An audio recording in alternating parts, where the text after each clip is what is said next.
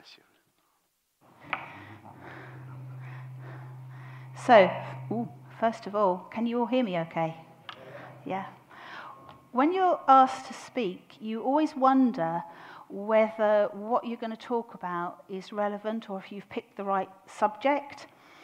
And it was actually a confirmation for me this morning when I was actually listening to the two first songs, because I was like, wow, I couldn't have picked them better ones if I tried. So that was a confirmation for me. We're actually going to be talking about what does it mean to be a disciple? What does it mean to be a disciple? But before we get started, I want to ask a question or two. How many of you really like to be organised or think that you're organised people? Come on, hands up. Who here is organised? Yeah, that's a pretty good showing. Okay, how many of you, hands up again, like to know exactly what you're doing each day and where you're going? Yeah, this is looking good. Okay, guilty secret time. How many of you are list writers? Oh, even more. Okay, fabulous. I'll be honest, I'm a list writer mainly probably due to the fact that as I've got older, if I don't write it down, there's obviously no chance of I'm going to remember anything. Um, however, let me show you a few secrets about my lovely husband, James. He is a list writer extraordinaire. He is the king of lists. Sorry, James. Uh, when we go on holiday, he has a holiday list all prepared. It is typed out, and there is a different list depending on what type of holiday we are going on. So we have a self-catering list. We have a, if we're going to a B&B list. And we have a camping list, and so on and so forth. And there is always the last minute list that is put on the sides in the kitchen that you have to quickly just check off before you leave the door. Now, these lists they're not only typed, they're laminated. and in the early days of knowing James, I found out that he even takes with him an extra item just in case. Now, this extra item is in the bag. Now, do you have any guesses as to what is in this bag? And when I tell you what it is, this is the actual item. When I told him what I was going to do and asked permission to take the Mickey out of him, um, he said, Oh, I'll get the actual thing that I used to put. And I thought, oh. So this is not only a copy, it's the actual one. Okay? So what do you think is in this bag? Any ideas? A what? No. No. No.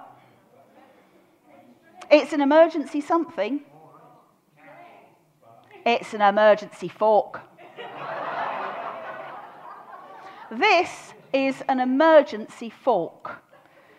Who knew that something even exists called an emergency fork? And this is the fork.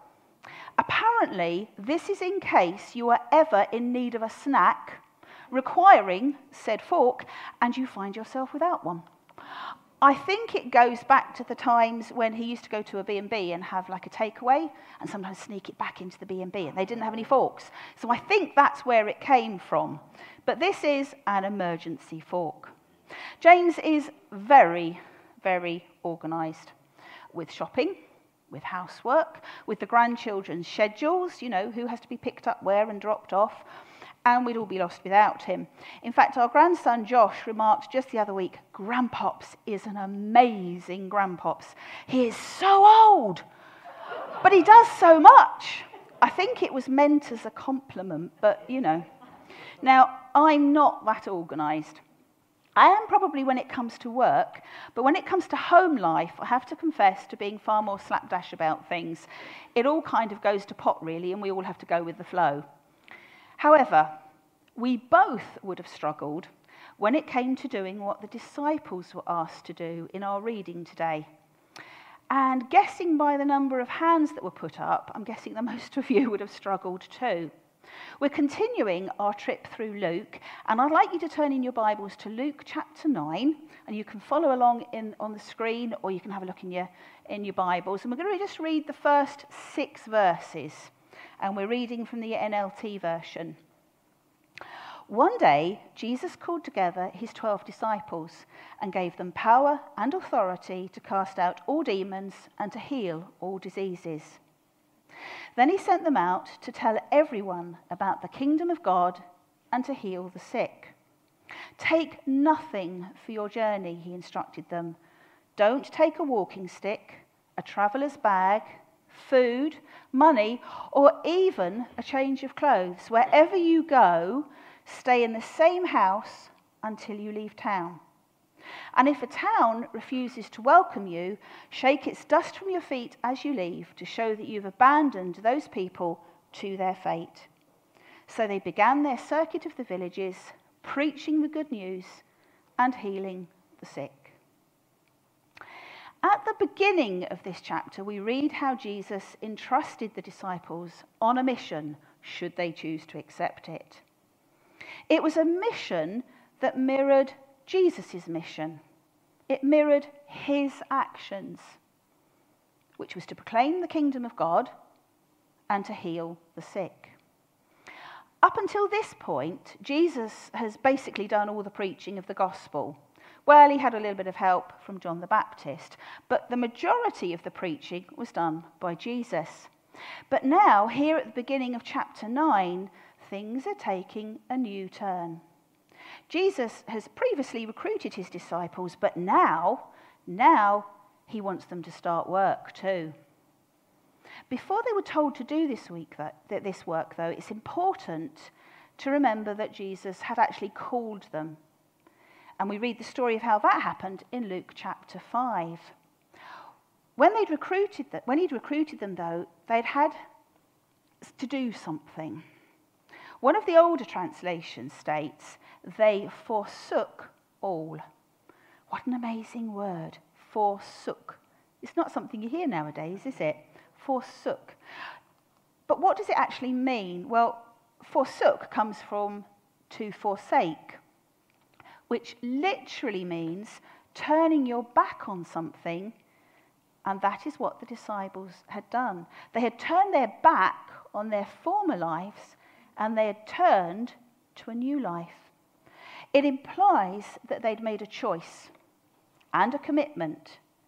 They'd chosen to leave their old lives behind and they'd made a commitment to a new life. There was no going back, and it was not going to be a part time project.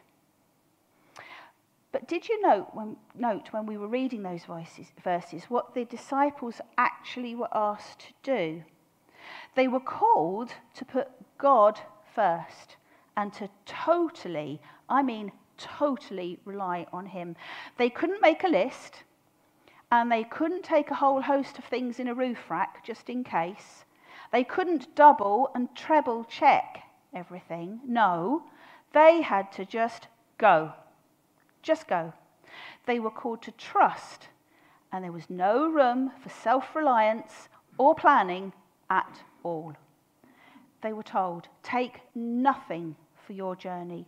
Don't take a walking stick, a traveller's bag, food, money, or even a change of clothes. They were to take nothing, not even an emergency fork. They had to live out that verse that we read in Philippians 4, verse 19. And this same God who takes care of me will supply all of your needs from his glorious riches, which have been given to us in Christ Jesus. All your needs. Note the verse, verse says your needs, not what you want, your needs. When we choose to follow Jesus and become a disciple, every part, every part of our life is impacted. We are choosing to learn from him and we are choosing to stay close to him. You know, it's interesting to note that some of the first and probably some of the last words that Jesus said to Peter included the two words, Follow me. In Matthew 4, verse 19, Jesus said to Peter, Come follow me, and I will make you fish for people. It was a very forceful, persuasive, and commanding, Follow me, directing Peter and his friends to become Jesus' students and followers. Luke 5 says they left everything and followed him. And then in John 21, Jesus had been having a big conversation with Peter about whether he loves him or not, and he gets him to repeat three times that he does love him. But then Peter, in typical Peter style, changes the subject a bit and tries to push the pressure somewhere else and put the spotlight on someone else. And he starts questioning Jesus about John, who had been following behind him. And Jesus, with a very gentle word of rebuke, and probably amongst the last things he said directly to Peter, says in verse, verse 22, What is that to you? As for you, follow me. It's like he was saying, Never mind about anybody else, Peter. You follow me. You get your walk right. You are the one that needs to be concentrating here. Those two types of follow me are still relevant to us today. The follow me that means putting God first in everything, not being self reliant, and being prepared to give up all that we treasure and put our confidence in. Just like the disciples, not bringing a coat or an emergency fork. I think giving up control of our own lives to God is one of the hardest things we can do because it makes us vulnerable to what He wants as opposed to what we want. And then that second type of follow me, a plea almost to make sure that we are right with Him, not looking to criticize others, but making sure we are learning from Him and staying close to Him. How easy it is to look around at how everybody else is doing and forget that it's our walk and our relationship with Him that matters. Let's not be judging other people. As Sam reminded us a few weeks ago, we are not walking in their shoes. Are we doing those two types of following Him as we try to be His disciples? Are we putting God first in all we do and in all of our decision making? What have we given up for Him? What are we putting our trust in? Him or something else? Are we learning from Him and staying close to Him? What do we spend all our time, money, and energy on? What is important to us? One of the books that had a great influence on me as a teenager was this one. I expect some of you have read it The Cross and the Switchblade by David Wilkerson. It's the story of how a country preacher is deeply affected after seeing a picture in Life magazine of seven young boys from a street gang who were on trial for murdering another young lad. He feels called to leave everything and go and work amongst the street gangs, telling them about the love of Jesus and showing them a different way to live. His work amongst the gangs and the impact he had is absolutely nothing short of miraculous.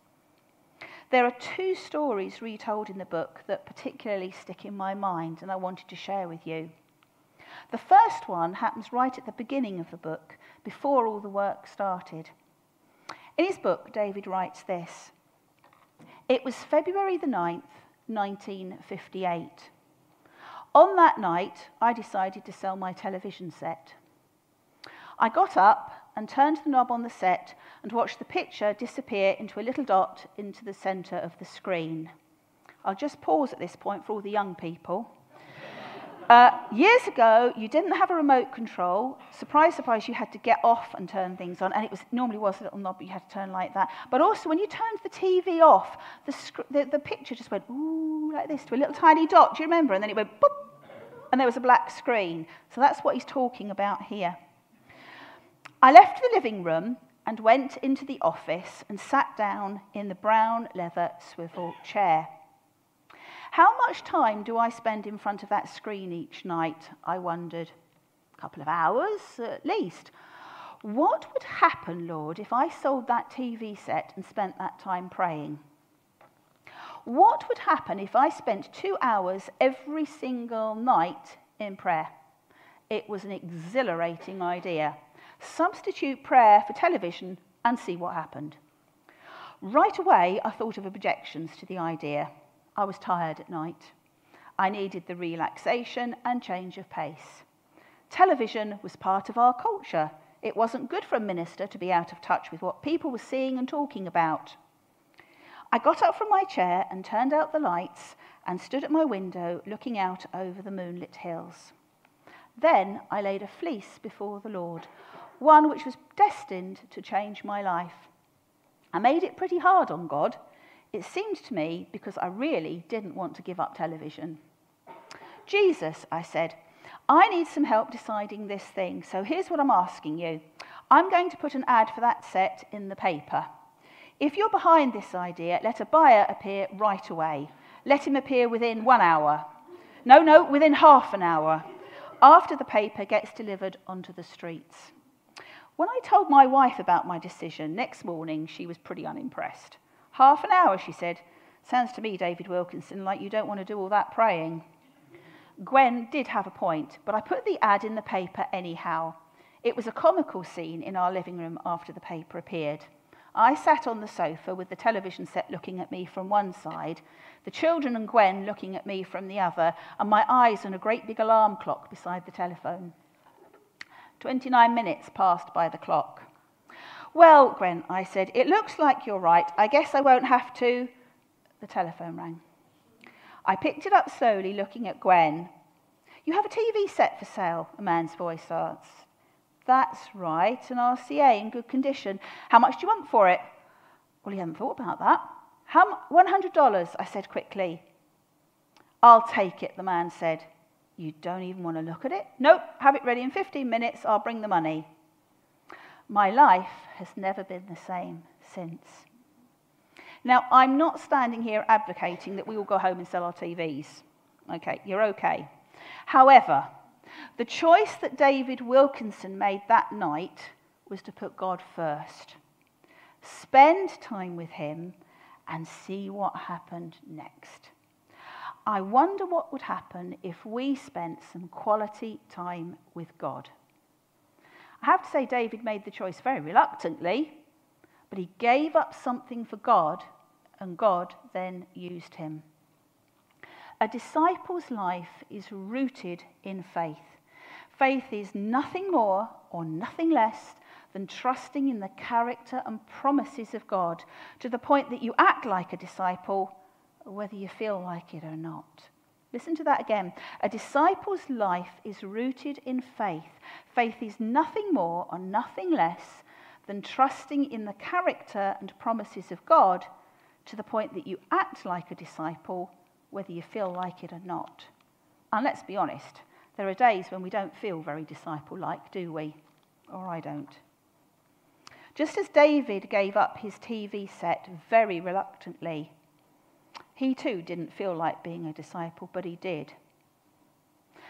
Follower, disciple, Christian, all those words bring to mind movement, choice, action, if you go back to our reading, the disciples were not just called to be followers, they had a job to do. They chose movement. They made a choice. They took action. Their job was firstly to proclaim the gospel, and secondly, to heal the sick. They were called to be witnesses and to show love to others. Now, nowadays, healing the sick doesn't necessarily mean we all go out and train as doctors and nurses. What it does mean is that we are caring. We're showing love in practical ways, making a difference to somebody else. It means demonstrating service, being and acting like God's servant, serving others, even when it's inconvenient, even when we would rather be doing something else or even when we're just plain tired. Remember, people see through us if our actions are false or not true and real. The second story from the cross and the switchblade gives us an insight into how serving can be a very practical thing. You remember that I said David was called to minister to the young teenage gangs in America? Well, one of the lads that he came across was Jojo. And he writes this in his book I met Jojo the next day in Brooklyn. Jojo was pointed out to me as the president of the Coney Island Dragons, one of the largest and fiercest street gangs in the city. The boy who pointed him out wouldn't introduce us. Jojo might not like it, Dave. So I walked up to this boy alone and I stuck out my hand. Jojo's first act was to slap me across the palm and then he leaned over and spat on my shoes. In the gangs, this is the highest sign of contempt. He walked away and sat down on a bench with his back to me. So I walked over and sat beside him and asked him where he lived. Preacher, I don't want to talk to you. I don't want to have anything to do with you. Jojo had on a pair of old canvas shoes. His toe was sticking out on the right foot, and he had a dirty black shirt on and a too big pair of khaki trousers. He looked down at my shoes, and so did I. They were brand new. Jojo said, Look, rich man, it's all right for you to come here to New York and talk big about God changing lives. You've got new shoes and you've got a suit of clothes that match. Look at me, I'm a bum. Jojo was right. There and then, on the public park bench, I took off my shoes and asked him to try them on. What's the gimmick? What are you trying to prove? That you've got heart or something?